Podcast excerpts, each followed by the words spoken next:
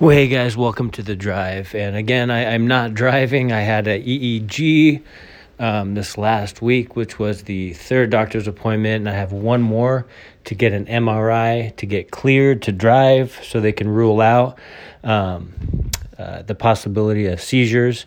And that's why I'm not haven't been able to drive this whole time. So I'm having that March 24th. So if you can pray for that, that would be great. Um, I just want to get a get in the clear again so I could start driving. Um, this is such a long process, but God really is teaching me patience and gratefulness to those who are giving me rides and helping me and uh, supporting me during this time. So that's a huge blessing. Um, so it looks like the end of the month, uh, I should be able to drive the end of March. So I'm praising the Lord for that. Um, so what uh, we just basically had a prayer night, and um, a couple people came, and I always love the time where we get to seek the Lord together, uh, call His name, you know, intercede for uh, for others. It's it's such a blessing, and uh, as I was thinking about just prayer today, um, I was thinking about Luke twenty two, and uh, just a powerful powerful passage in Luke 22 towards the end there.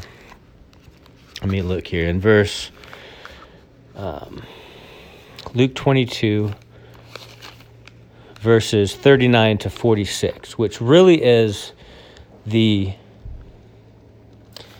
uh, prayer of Jesus in the Garden of Gethsemane. So many lessons, like almost every verse of verse 39 to 46 is a lesson and a good lesson. Let me turn there right. Turn there right now. Luke 22.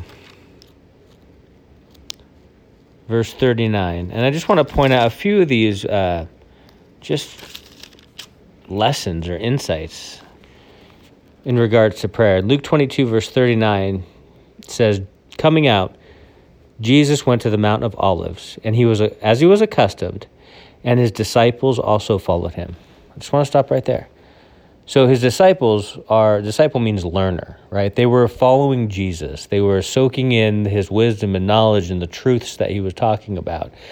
But also they were emulating and looking at the way he lived and what he did, the actions he took, and even the reactions that he gave. And so he was going to the Garden of Gethsemane to pray, and it says that they followed him. And I was thinking about the example of prayer. Like when you pray to God, when you truly believe in prayer, uh, it's going to influence people. They're going to be like, "Wow, have you ever just seen seen someone or been in a prayer group when someone prays and you're just like inspired to just pray more or to pray with your whole heart?" I definitely have and and we're examples, you guys, as Christians, as believers, we're examples of, of prayer. Be quick to pray.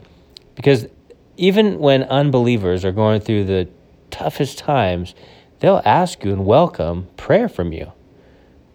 Right? They may not believe it themselves, but they'll say, you know, please pray for me. And so we're examples of prayer. And I just love that verse.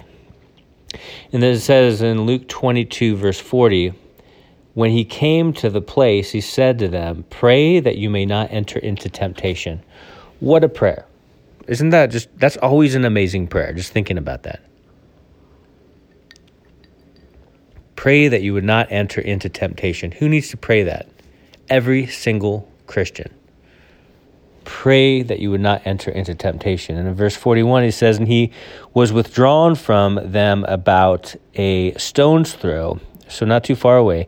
And he knelt down and he prayed, saying, Father, if it is your will, take this cup away from me.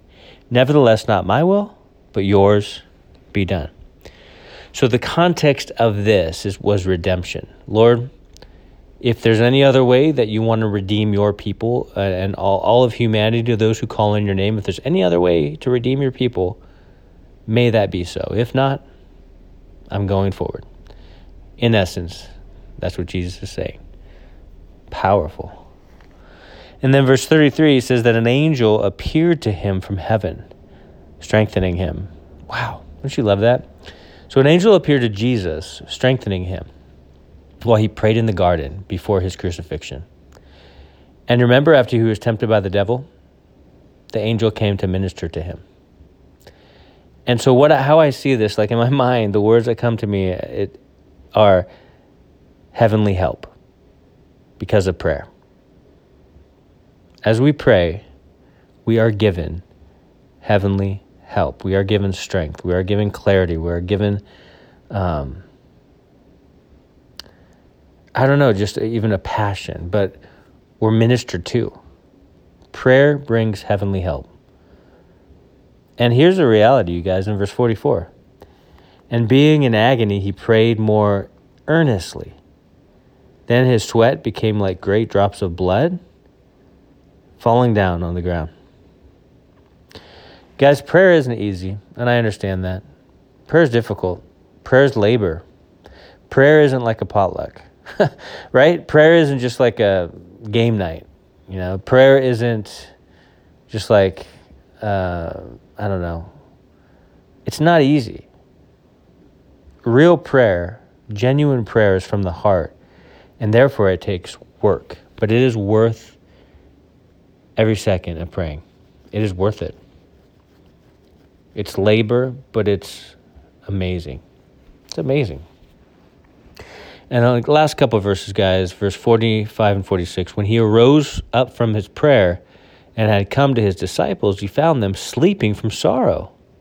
And he said to them, well, Why do you sleep? Rise and pray, lest you enter into temptation. Rise and pray. You guys, now is not the time to sleep. Now is the time to get up and be spiritually aware and on guard and ready to fight for the faith. Now is that time. Now is that time. Not next year, not the next decade. Now. It's time to awake. It's time to get up and get going. And you know what? That's what prayer does. It wakes us up, it gets us on our feet so we can fight for the faith. I don't know. I was just looking at these verses, guys, and I was just kind of blessed and blown away by the simplicity of Jesus' actions, but the power of prayer. Let's never forget that. Well, God bless you guys. I hope that encouraged someone, and we'll talk to you soon.